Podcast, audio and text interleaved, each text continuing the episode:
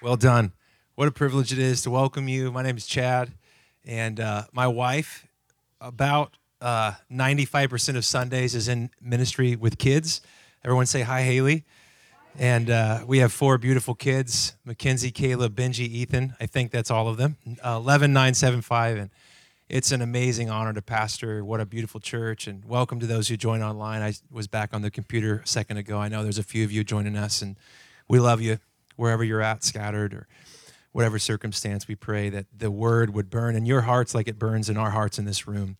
Um, and again, as, as uh, Dean perfectly put it, this week uh, really is the f- first full week of like our fall vision and programming, which is we have five different altars, four different altars, worship with the word and prayer.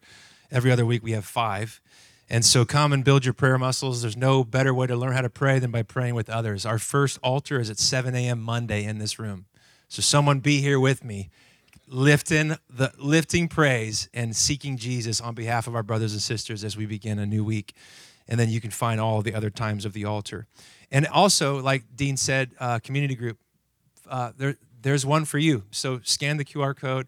Men, this is a special shout out. Sorry, women uh, my wife and others are working on uh, additional women things like Nanette already leads on Thursday. But men, every Tuesday at 6 a.m., yes, God is awake then. He gets up. Actually, he never sleeps. Psalm 121. he neither slumbers nor sleeps. He who watches over Israel watch over you. Uh, 6 a.m. It was amazing this last this last week. We kicked off at 6 a.m. We're, we're going to go through the life of David, and after we study a bit, then we're going to go uh, vertical. We're going to pray all that we're studying, all that we're learning, we're going to turn it into fuel for prayer. It was awesome, Hunt Dylan. It was a great time. Those of you, there were five of us, and I'd love to see every one of our dudes come at least once a month, every other week. I know it's early, but Jesus is worthy and worth it. If you agree, say amen. If you don't come, that doesn't mean you don't think Jesus is worthy and worth it. But for the record, uh, I'm really, really excited about uh, this fall season. And uh, so we're trying to make it hard for you to not want to get connected. We can't do everything, but what we can do, we want to do with a full heart and make sure you know about it. Um, and so, again, check the email, check website. All of it is pretty well up to date. Today, I'm really excited. We are going to just unpack why we're doing what we're doing this fall, but it's going to be all about Jesus. So you're going to love it. Even if Radiant's not your home or you're checking it out, this will stir your heart and affection. Amen. Because at our, our church, we're not trying to be well, we do want to be smart and wise, and, and but not trying to be clever, clever or catchy. We're just trying to be faithful.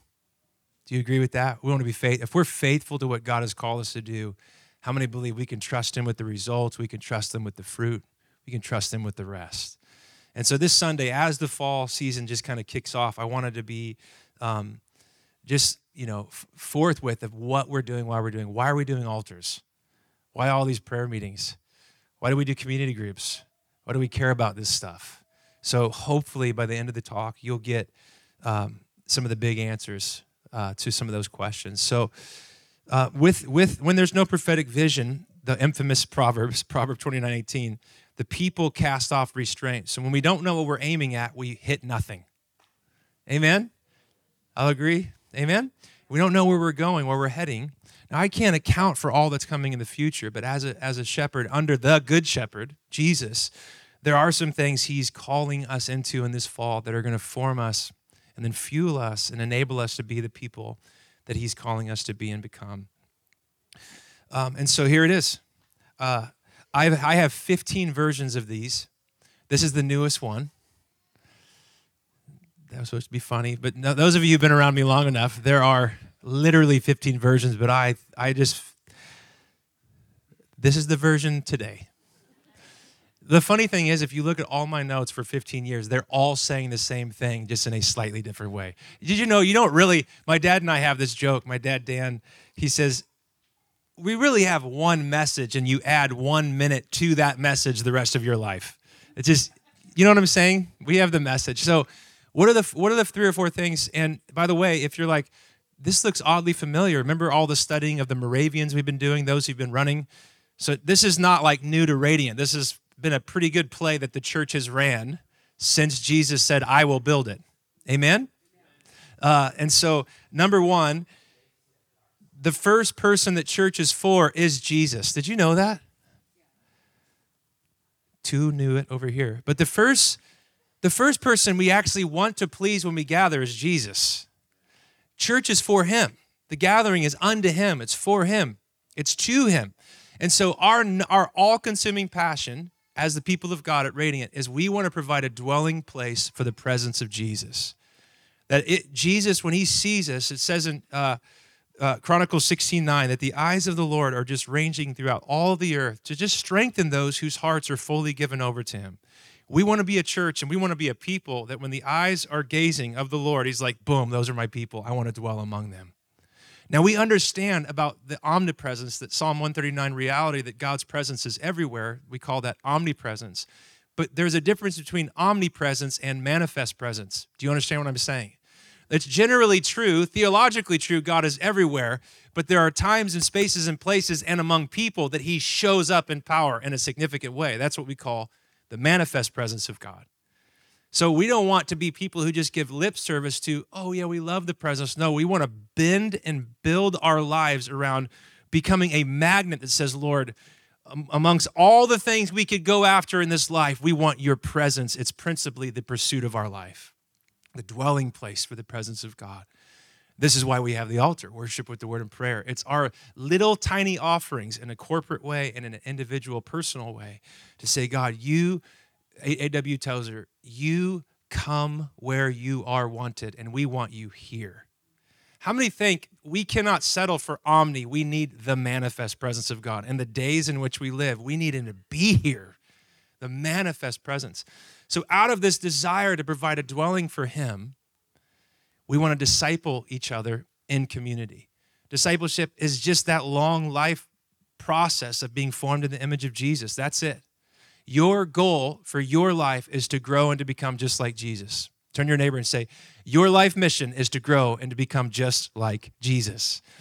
Paul, Paul can say in Galatians 4:19, Paul can just come right out and tell us, I am laboring like a woman about to give birth so that the churches I plant, Christ is formed in them. He could singularize his whole point as an apostle, as a church planter, as a father in the faith I want Jesus to be formed in every one of my sons and spiritual sons and daughters. There's not another better, noble goal that you and I would grow in the fullness and the wisdom and the stature, the character, the conduct, the purity, the power, and attitude and action and all the stuff. We want to grow like Jesus. How many get there overnight? We need community. We need one another. 49 uh, I think I'm quoting that right. 49 one another passages. Love one another, serve one another, humble the one anothering is God's strategy to grow us up into the one who poured out his life for others. Amen. The serving each other and discipling community, that's how we actually grow. Right? We need one another for this maturation process. Number 3, we believe as the dwell as the presence comes as we're being formed into the image as we are discipling and dis, being discipled, that there is going to be, as God is going to release discernment so that we can discover and develop the call and the gifts and the grace that God has put on his body. Did you know every person in this room has been made by design for a purpose? Every person in this room, we're going to get there, there's passages coming that undergird all of this. Every person has been given a gift or gifts to steward, to cultivate, and to grow in. They're not for you, they're for others. That's some of the weird teaching of like the spiritual gifts. It's like, I have the spirit. No, the only reason you have gifts is for, for God's glory and for the good of others. It's not, look how gifted I am. The gifts are, they're given for the sake of others. Amen. And so we want to be a church this fall and every season where people who come and worship the dwelling presence that we're being discipled that there is a there's a there's a joy in the house because we're discovering and then we're developing the gifts and the graces that God has given us. How many would say, just by nodding at me, I won't make you raise hands, you are aware of those gifts and grace that God's given you? Got some heads raised. How many would say, I want to grow in greater awareness of how He's made me so I can serve His body and His kingdom purpose in the world? All of us want to grow, obviously.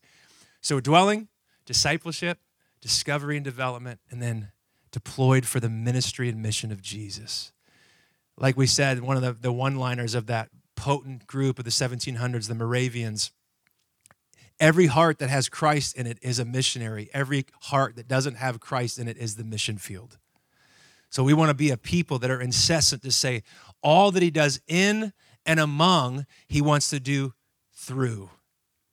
Say it with me in and among, and then through. So we, well, listen, the goal is not Sunday attendance. We do want you to gather on Sundays, scatter on mission and community, serve, give. We want to do those things. But the whole point of this is to be deployed for ministry and mission out there in the everyday stuff of life. Is that clear? Now, leaders say that I like big crowds. I want to have a big, beautiful, successful church. But in it, like what I will be judged for as a shepherd is how well did you equip your people and deploy them to serve my kingdom purpose in the world, and that is terrifying. Because in many ways, it's easier to, well, not for me, really. It's easier to gain a crowd and wow them with intellect, talent, ability, beauty, etc. And that's cool. Praise God for crowds. But the, the, the, the, the, truth of it is, I exist not so that you admire my gifts, I exist to help you cultivate and discern the grace on your life and deploy you to go serve Jesus in your everyday stuff of life. That's real success, the Monday through Saturday. Sunday is that like just act of I, we gather around Jesus. This is what we do as the people of God. We scatter in community groups. We're, we're willing to adopt one hour a week to come and build a corporate altar so that Jesus sees us as those who say, We want you here. But the, the goal is that you and I, as we're being formed and molded on this journey of discipleship, is that our increasing trigger response is when pressure comes, when adversity, difficulty, slander, what comes out of us is not more of the same that the world gives, but it's Jesus. It's his character. It's what it's his word, it's his ways. And so at the end of the day, we want we want to be a church that deploys people for ministry and mission. What is my ministry and mission? Well, think of it like this: family, friendships, relational networks, workplace, world. You see that those concentric circles. This is your ministry and mission. You are around the people you are around for a reason. All if you agree, say amen. The ones that you see, then you're nine to five. This is your ministry and mission. This is what we're being deployed. We're being equipped.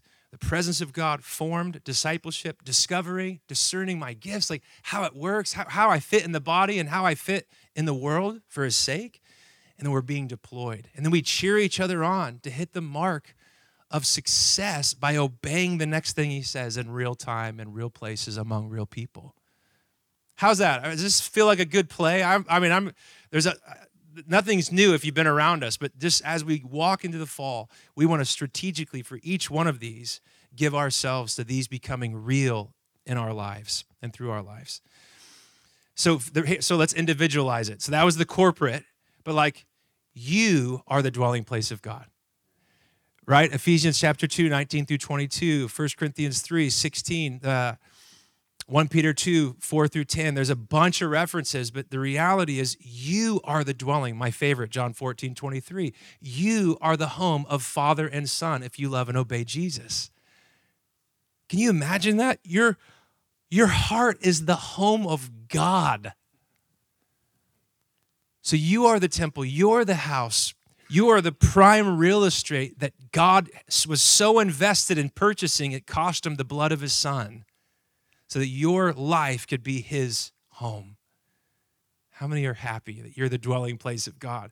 You are a disciple, you're a student.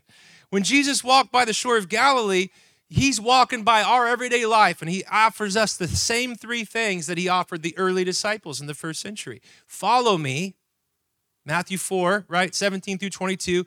I'll send you to fish for people, and you'll do this, Mark chapter 3, as a new kingdom family. That, you've heard that if you've ever been around us for six years. Like, that's what our family, that's my family motto, the Bohai family. What do we exist? We follow Jesus, fish for people as a family. And Ethan always says, as a dinosaur family. He's been saying it since he was two. We don't know why, but we just go with it. We're all disciples. We're lifelong learners. We're students of King Jesus. Jesus is the curriculum, the one we're studying, and he oddly is also the teacher. Amen? And his life and lifestyle, and there's tests every day. Will I live as Christ or will I live as Chad? So you get it. Like we're students, we're lifelong learners who are growing in ever increasing lightness. You have gifts and grace. Turn to your neighbor and say, Yeah, even you, you've got gifts in there. And then listen to this. You you can actually develop. How many have ever felt stagnant? We stopped advancing. I've all the time. But you can develop, you can grow in competency, what God's put in me, clarity, oh, how it fits, and then courage to actually use it. You see that?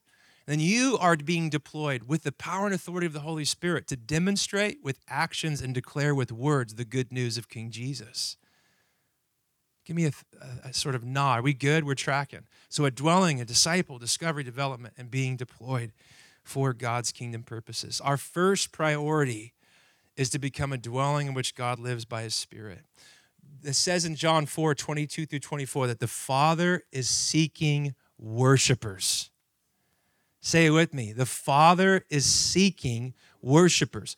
What is the God who is, Psalm 24, the ruler and the owner and the creator of all things? What does he need? Answer nothing. He's so totally sufficient. But what does he want? Worship. What does he desire and command? Worship. Why? Because egotistical, self absorbed? No, because he knows you will become what you worship. And he is the only one, if worshiped in spirit and truth, that actually leads to flourishing life. Worship anything else, you'll die. A long, slow, windy death towards that false idol, that caricature, the gift instead of the giver. Are you tracking with me? So, the first priority as our, our church, our first priority is worship. Hello, dwelling place. We worship you. How do I worship? In spirit and truth. So it's it's it's a reality that's only enabled and initiated by God, and it's on God's terms. That's the spirit and truth. So I don't worship any old way I want. I worship according to the scriptures, as revealed in Jesus and animated and empowered by the Holy Spirit. This is good. We're doing good. Dwelling place. I love it. This is it. Listen, and as the days increasingly squeeze us, the thing we have only and always had to offer. This is all the way back to Moses in Exodus 32 and 3. God promises them the promised land. He just says, But you're so darn rebellious. I'm not going with you personally, but I'll provide the way, and you can inherit the land with all the, you know, the milk and honey. And Moses is like, That's a cruddy deal. Why would we want all the blessings? But if your presence is in our midst, we have nothing that delineates us from any other people group or nation on the earth. In other words, Moses knew the greatest thing the people of God had going for them was the presence of God. Are you tracking with me? It's not anything else, it's the presence of God. This is the sauce. This is what makes us us.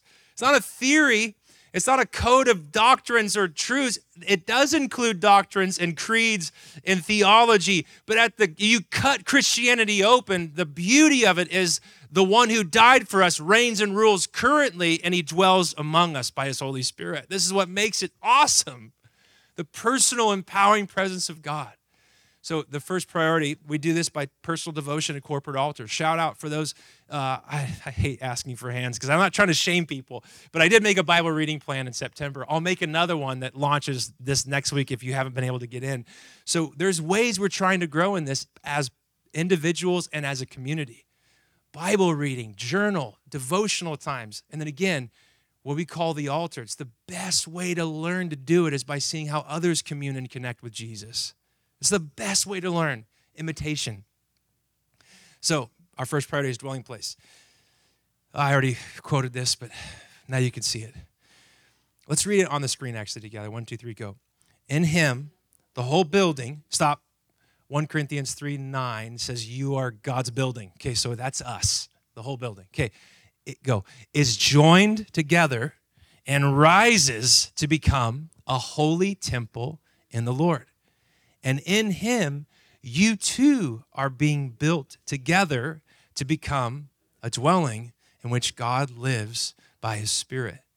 So, what if every, every time you gather with other believers in a Sunday setting, in a communal group setting, in a prayer meeting setting, in a lunch break, whatever setting, picture yourself as a stone and your brother or sister as a stone, and every time we gather, there's a potential, there's an opportunity for the, the, the random individualized stones, if we'll all agree and cooperate with the grace of God, we'll be built together. Everyone say together. That's the key phrase there twice. to become a dwelling in which God lives by his Spirit. You see, what, what, what is your hope when you come to church? Expectation. So, this last week, I got to admit, my altar muscles were a little flabby. Five altars took it out of me. I'm not bragging. I'm a man of devotion. I get up early. I'm not, this is just testifying. But like sitting in a corporate context with other believers for an hour, you got to learn how to do that stuff. Okay? So I was a little flabby. But by the fifth one, our last one was Wednesday night, our six o'clock, our six, we did six, it's six, 6 p.m. now. By the last one, I was like, okay, there is someone on the other end of the line of your praying and your praising. Pastor Chad, but don't you know that theologically? Like, it's not just a religious activity, there's like an actual engagement. I know, I'm growing too, just like you. But by the last one of the week, Dylan was there all three on Wednesday. He got a special golden star because he's amazing. He actually, he actually is amazing man of God. By the last one, I was like, we're hosting God's presence here. Duh. There's someone in the room with us.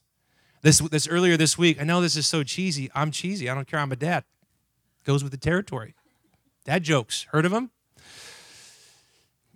I was in my car just talking to the Lord, and I just pretended, because the kingdom belongs to children, that Jesus was sitting right next to me. I turned to my chair. I said, Jesus, it's really great to have you in the car today. Guys, we host him, he's dwelling in our midst. How many want to live in a greater awareness that we're hosting God?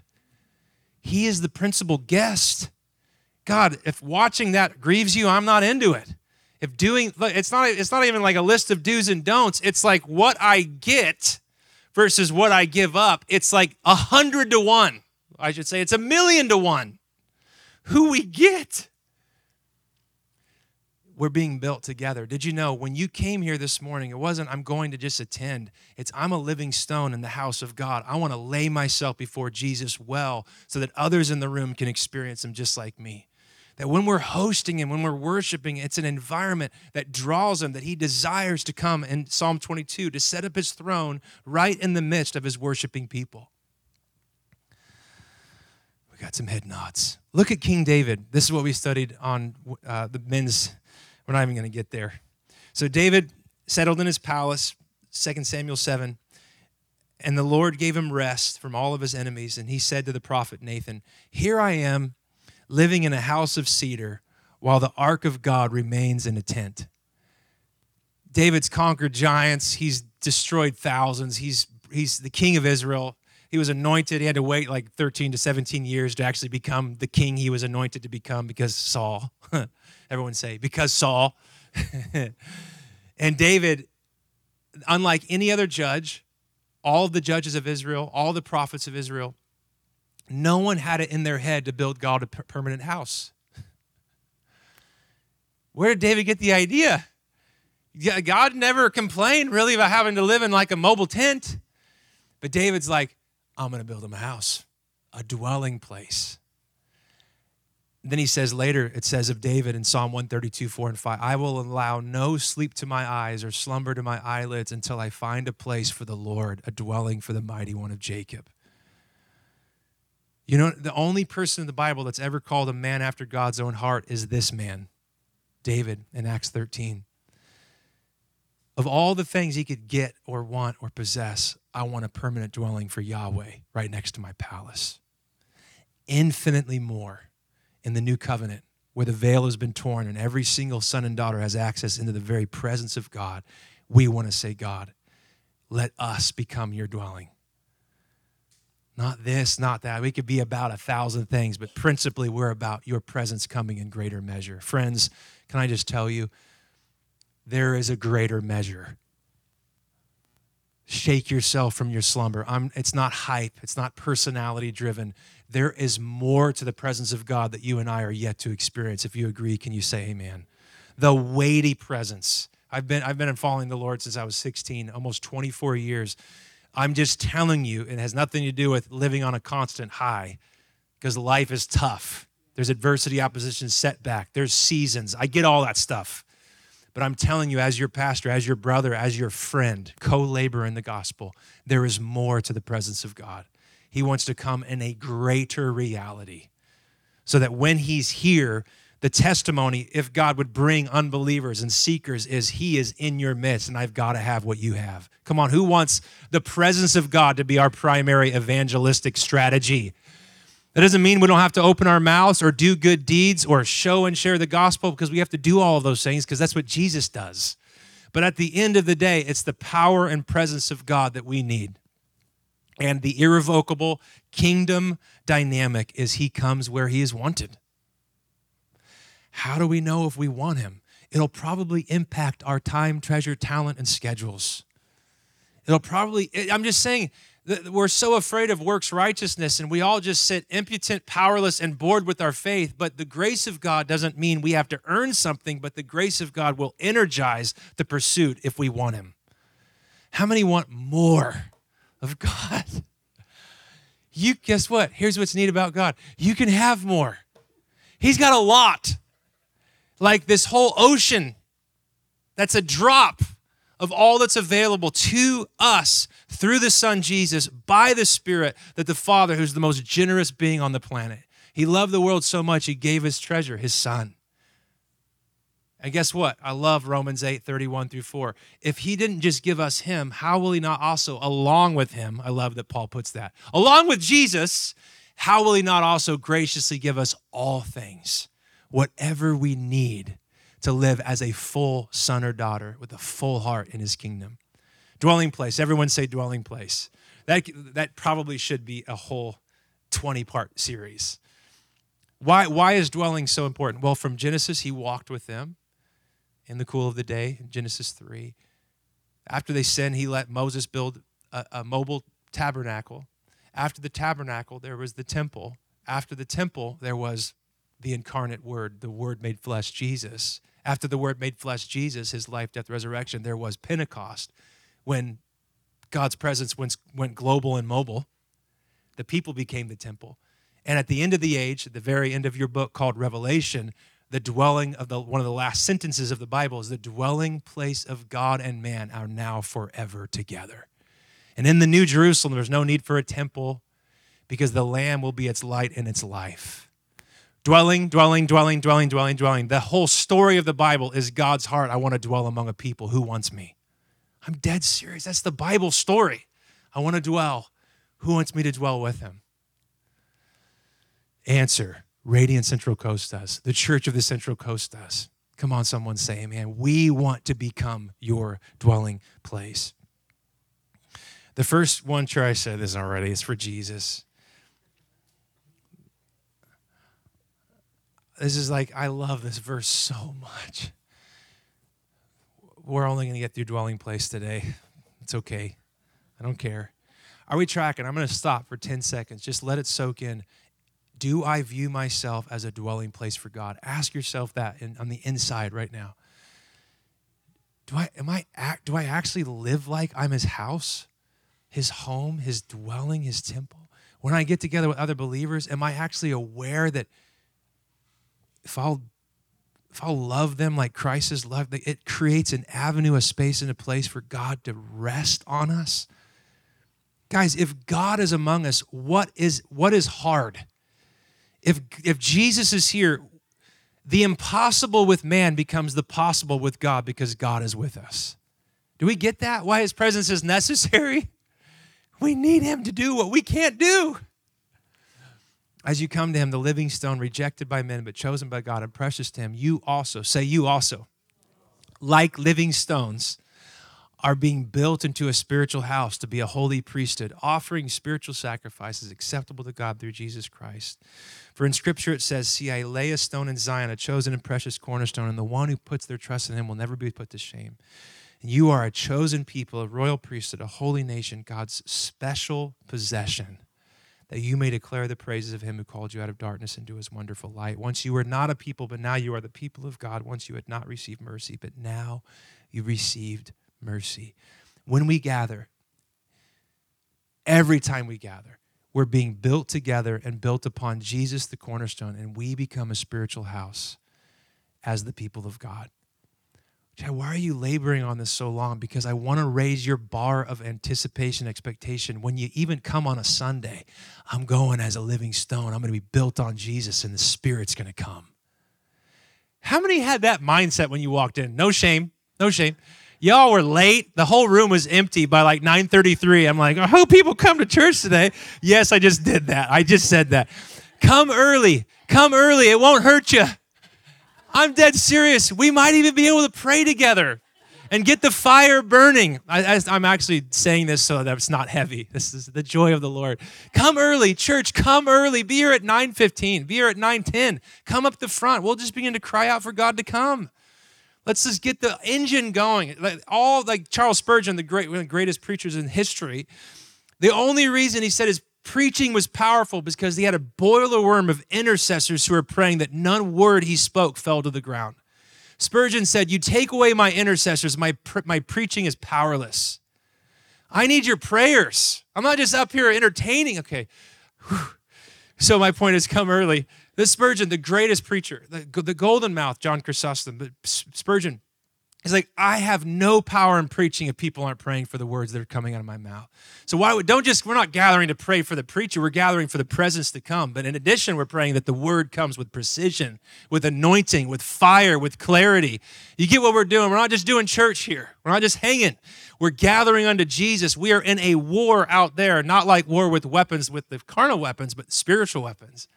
And we need to be fitted together, trained, so that when we're deployed on mission this week, we don't get our tail handed to us. We stand in the grace of God. We bear a faithful witness to his rule and reign as gospel ambassadors and citizens of King Jesus. I'm just saying. I'm, not, I'm saying, come, I want you to come to church. Come at any time. Don't mishear Pastor Chad. I'm just saying, let's get early. Come and cry out. Come early. Let's lift up our praise, our petitions. You can do it. I know you can. Because when we gather and those, those we're, scat, listen, we're scattered stones, living stones, all week.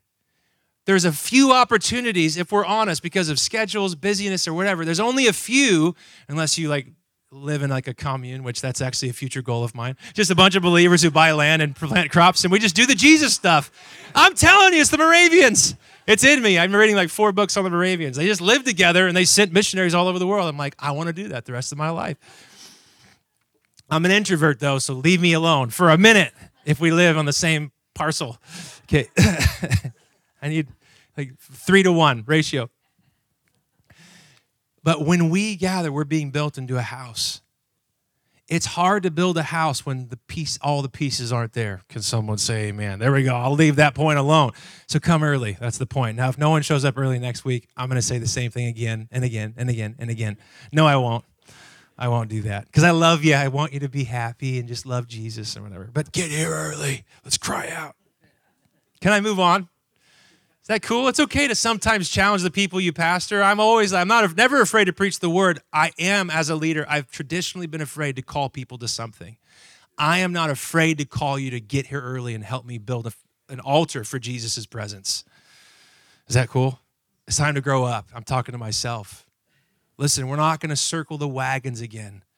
We're crossing the Jordan into the land God's called us to possess. It's time to lead. It's time to step in. And all of you have been so faithful. I look at faithful people in the face all around this room. There's more. Let's step in for more. Come on, who believes there's more? Okay, that was heavy. Thank you, Lord. It's all the praying this week. I'm telling you, I feel it on the inside. I feel the spirit. I'm not kidding. The spiritual fitness that's why we pray, we press in. That when we give our lives to dwelling place, guess what? When there's a demand, there's something to draw out. How many have known what it is when there's nothing to draw out? You're just empty. Every hand raised, every eye.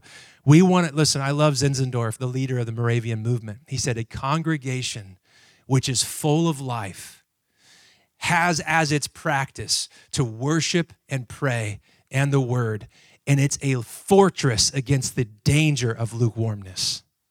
I have the quote. It's like my favorite. I want, if I get a tattoo, that's what I'm getting somewhere. The, the church that's full of life prays and worships continually together, and it's a light fortress against the danger of lukewarmness. I love his quote because you and I don't think lukewarmness is a danger. We think it's just normal. We call it a season. That's so heavy. Oh, I'm just dry right now. I get there's dry seasons, but lukewarmness and dryness and difficulty of life are not the same thing. Lukewarmness, your fault. I let the fire, I'm telling you, it wasn't on his end. I shouldn't say your fault, my fault, our fault. Hey Amen. I love Zinzendorf. He's like, the reason we're psychos, and they were, they just they wrote 70,000 hymns. They prayed 100 years without stopping. He's like, the only reason we're doing is because by nature we will drift into lukewarmness. It's like, like, oh, I want to preach right here. We don't have to be lukewarm. You hear me? We don't have to be indifferent to Jesus. We don't have to like when the word like the Bible's boring. I'm not telling you youth camp. I'm not telling you just be hype. I'm saying there are things in the grace of God called the practices, the disciplines, the historic things that the church has done. The small little faithful church throughout all of church history. When the church wanes and there's liberalism and progressivism and we leave the moors of orthodoxy, that God has always been faithful to have a few little believers called the remnant who, you know what? They said, we're not going to go the way everyone else goes. We're going to choose to be potent because the presence of God is our primary concern and pursuit. This is the Moravians. He's like, the reason we're crazy, which it wasn't even crazy. It was they, just, they were just doing Bible. The only reason we're doing it is because there's a perpetual threat called lukewarmness. And if our hearts are cold, the mission fails, the community is, is just all we're left with is divisiveness and gossip. Come on, when if his presence isn't here, I'm going to begin to see you after the flesh and not after your redemptive potential. You see that? So the presence of the Zinzendorf, the great count, the leader of this whole movement with others, he's like, the reason we've adopted what we call the altar, the reason that was our whole life is because lukewarmness is a threat to the people of God. And he's, I love his language. This lifestyle we've all willfully chosen I love it. They wrote 40, I think it was 42 things that every person had to say. This is the life we're choosing to live. They were crazy. I love it. I love that. I'm, I'm like, I love that stuff. This is the life that we're pursuing together, he says. And he says the only reason we're doing it is because this is the life that serves as a fortress to fend off lukewarmness, coldness, complacency. How many now are ruined for the rest of your, hopefully, your spiritual life against the threat of lukewarmness? This is nothing, again, Pastor Chad is not saying there aren't seasons. There aren't seasons. There are seasons. But lukewarmness ain't a season. Amen? It means something else became more important. Amen. Something else stole your attention, and then it drew away your affection. And before you know it, which way's up? That's how it happens. Who's ever been there? It conceives, it gives birth to sin. James gives us a vision, James chapter 1. After it, it, it starts with a thought, a craving, a desire. Then it conceives, so it has an entity, and then it's sin. And when it's fully grown, it gives birth to death. You see that cycle? Did you know there's an opposite cycle called righteousness? God comes and he puts a promise in the spiritual womb of his people dwelling place, discipleship, community, discover, develop my gifts and graces, deployed for mission in the ministry of Jesus. There's a seed. It came with fire, it came with clarity. And the Spirit can breathe on that seed, and guess what? It can begin very small, immature at first, and for a while. But that seed begins to grow, and before you know it, we planted 10 churches. We've raised up 15 pastors. We've deployed business people to view their business as the means to the kingdom end to bring glory and honor to Jesus and the everyday stuff of life. How many want that seed to take root on the inside? And just like the sin pattern, conception, sin, full growth, death, James 1, we want God to put his seed, 1 John 3 8, 1 Peter 1 23, the imperishable, incorruptible seed of his kingdom. We want that seed to grow so that there's fruit, and the fruit of which, Ezekiel 47, is for the healing of the nations. Are you tracking with me? That was a lot. Oh, I'm just there's a lot right now. This is this Sunday, Vision Sunday. Come on, somebody say amen. I'm just I'm having this is so powerful inside. We are a people chosen out of the world for the sake of the world. Isn't that odd? We're chosen out of it for its sake.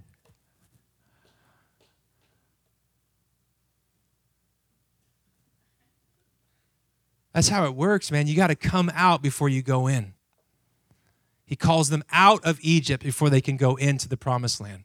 There's always a consecration, a separating, a sanctifying, a calling out, and an ascending back in for the sake of that thing you were called out from. Because if you're if you're being sent into the world in the same character, the same spirit, the same value system, the same fabric, the same life, the same DNA, you you aren't what Jesus said, the salt of the earth, the light of the world. Some of you all need to come out some of us, I need him to call me out of the world. I love this when, when Stephen, my dad preached on Stephen last week in the life of Moses. Moses said, I mean, Stephen said this powerfully in Acts 7 that even though they were delivered out of Egypt, Egypt in their hearts, they turned back. They never went back and lived in actual physical Egypt, but Egypt was still on the inside of their hearts. How many still got the world in their heart? But guess what? The remedy for the world is the cross of Jesus, Galatians 2:20, where I am crucified with Christ. And then Galatians 6:14, I am crucified to the world and the world is crucified to me through the cross of Jesus. Boom. Called out of for the sake of. This is what Peter said. You're a chosen people, called out and sent back in. You're royal priests who have access to God through Jesus. This is my language. I love this language. Who press in, everyone say press in, and then pour out.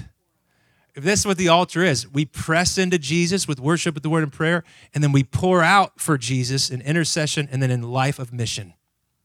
Say it again press in, pour out. Press in, pour out. When are we done? Never. Press in, pour out. How many have tried to pour out, but there was nothing there?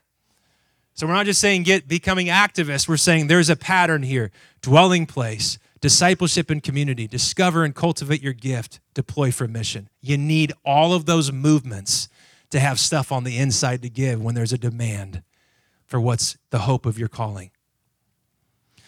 Yes, Lord. A holy nation. This is 1 Peter again, 2 9. You and I are a city within a city.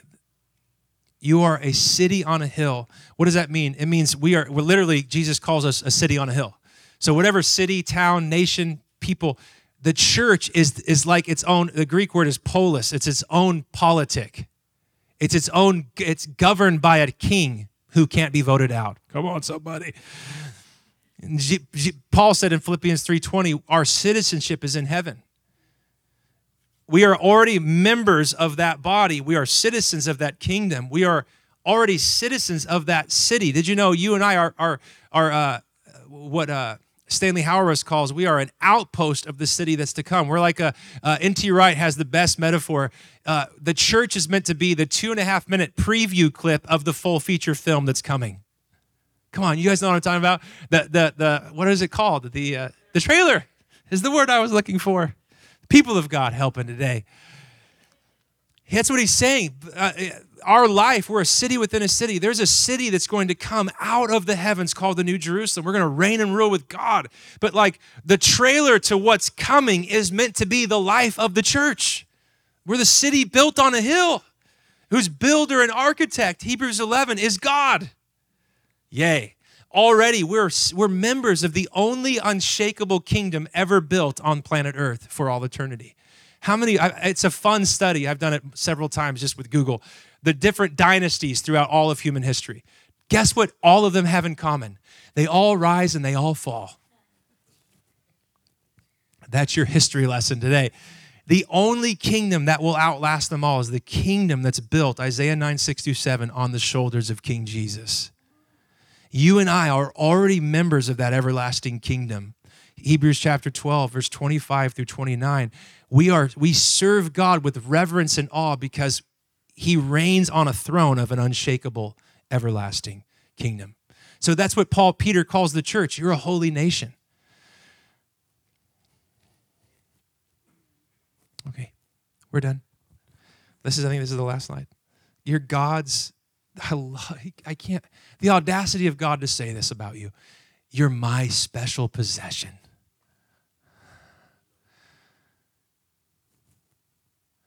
Independence is not all it's cut out to be.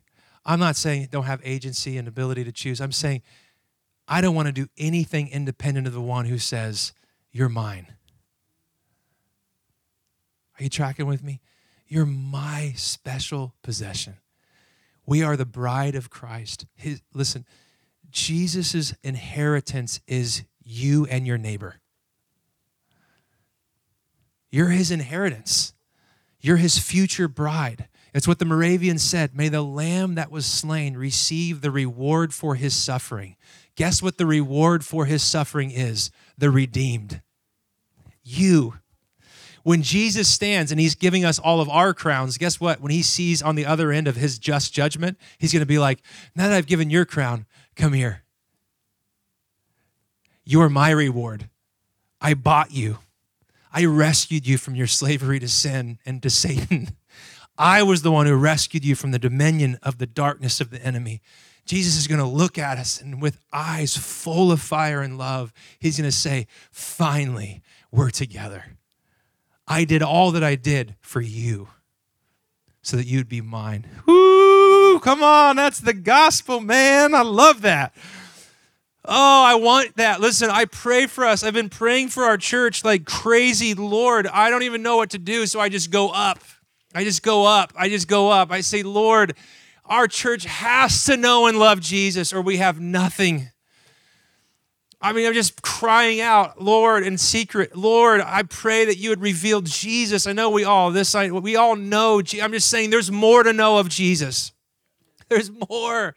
Oh, I want to do a whole Jesus school. Just call it Jesus class, and I just want to talk about Jesus all day. I know it's funny, but if we don't know him, we're going to be settled for some false caricature version that's powerless, that has no authority, no anointing to deliver, to drive out demons, to heal the sick, to preach good news, for the fearful to become mighty in faith. It's only Jesus. I'm just like, Lord, let our church love Jesus. That's all I care about. I don't care. I want us to just, when you just cut us open, it's just Jesus. I'm sorry. I'm not sorry. I'm not sorry for what I'm preaching. I just I don't know where to put it, and so I just go up. But I want you to know I'm crying out for you. For you, I want us to know and love a real person.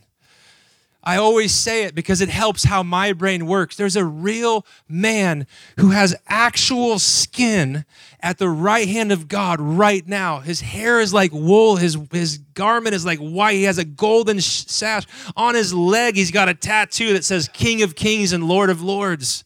And out of his mouth is a sharp sword that can sever and cut any lion tie that the enemy tries to get us entangled in. There's a real person when he rose from the dead and when he was ascended, the disciples saw real feet go through the clouds. And there's a real man who's going to come with actual substance. And his body is a prototype of all of what's coming for us in the resurrection of the righteous. I don't know what else to say. That's why we pray.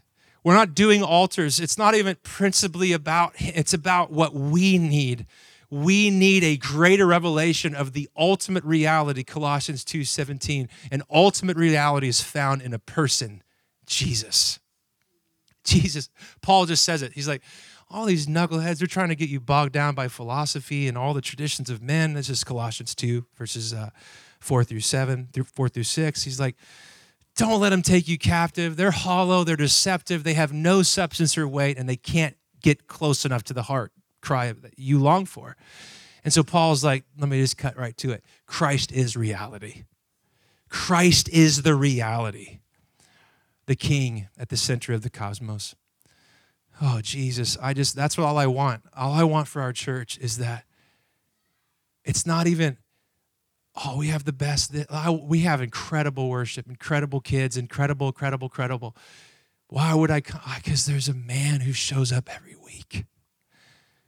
He, every time we gather, our church is being trained to defer to each other, and then collectively we defer to the person in our midst. Jesus comes amidst the praises of his people. And when he comes, it's about what he wants, what he wills, what he desires, not me, not what I want, will, wish, or desire. It's about the king in our midst. Okay. And I love it. Peter ends you're the, the royal, chosen, holy people of God. You're my possession.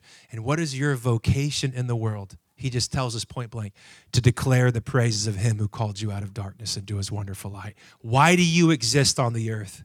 To declare, say it with me, to declare the praises of him who called me out of darkness into his wonderful light. To declare the praises of him. I had a slide I deleted because it was redundant but the slide that I'm going to say that's no longer there in the slide deck is we praise, we praise, we praise, we praise, we praise, we praise, we praise, we praise. We praise, we praise, we praise, we praise. We just we're forever we declare the praises of him. Listen, it wasn't your idea to get yourself out of darkness. It was someone else's idea. Come on. It was his idea. And by his grace, he brought an inner awareness by his spirit called the spirit of conviction and then the spirit of adoption that he rescued you from the darkness that you had no shot of getting out of, and he brought you into his light. And all those things that you used to be ashamed of, now you can stand upright in the grace of God, fully adopted, fully anointed, fully accepted. All of those things that were against you have been now nailed against him so that you can stand full and free and alive. This is our calling. Amen. What's next? Oh, what are we declaring? Look at what God has done through his rejected, crucified, resurrected, ascended, reigning, ruling, and soon coming Son. Blah. We're just declaring the praises of him. Well, what, what did him do? He was rejected. He was crucified, resurrected, ascended, reigning, ruling, and he's coming soon. I'm telling you, that little slide has enough fuel and fodder to enable us to praise morning, noon, and night, 24 7 until we see his face. Look at what God has done through Jesus. Jesus is worthy and worth it no matter the cost or consequences. And I'm going to stop there. How many want to be a dwelling place for God? That's all. uh, well, yeah. Let's just stand and just for 30 seconds, just in quiet before the Lord and just talk to the Holy Spirit. You, just whatever. There's been a lot this morning, but just one idea a dwelling place for the presence of God. If there's a sin in your life, just confess it. If there's things blocking the flow of His grace, just say, Lord, rid my heart of it. If there's areas of compromise or complacency, if there's areas of duplicity and idolatry, Lord, come by your zeal and crush that idol. If there's areas of disappointment and discouragement, say, Lord, breathe on my discouraged heart. I want to be a man or a woman that lives to give you a place to dwell. And I don't know what else to say, but to say, I just want to, I want Jesus. I want you, Jesus. I want your presence. I want your word. I want your will. I want your mantle. I want your yoke. I want your ministry. I want your message. I want you, Jesus. It's you that we are after as the people of God. And you just say today, Chatty, I, I want Jesus. All four Gospels says that he would baptize me in his Holy Spirit and fire, and he would cleanse, he would separate the chaff from the wheat, the worthless from the precious. And you would just say, I want Jesus to come, the Messiah, the King of Kings, to baptize me with fire and all mixture in me. I want him to cleanse and to wash. If that's you, can you just lift your hand this morning? Lord, you see our hands this morning. I just cry out for a great cleansing over our church, over my own heart. Jesus promised to baptize all the prophets. They all the all all the gospel writers said when he comes, this is what he's going to do. He's going to clear his threshing floor and he's going to separate the wheat from the weeds. So, Holy Spirit, come and baptize Radiant Central Coast, baptize the whole church on the coast with fresh wind and fresh fire that we sang about. I pray that we would be a church that loves and longs for more of Jesus. We would never settle we would never say enough and no further. Lord, I pray you would put an insatiable desire on the inside of all of us. In Jesus' mighty name. And we all said, Amen.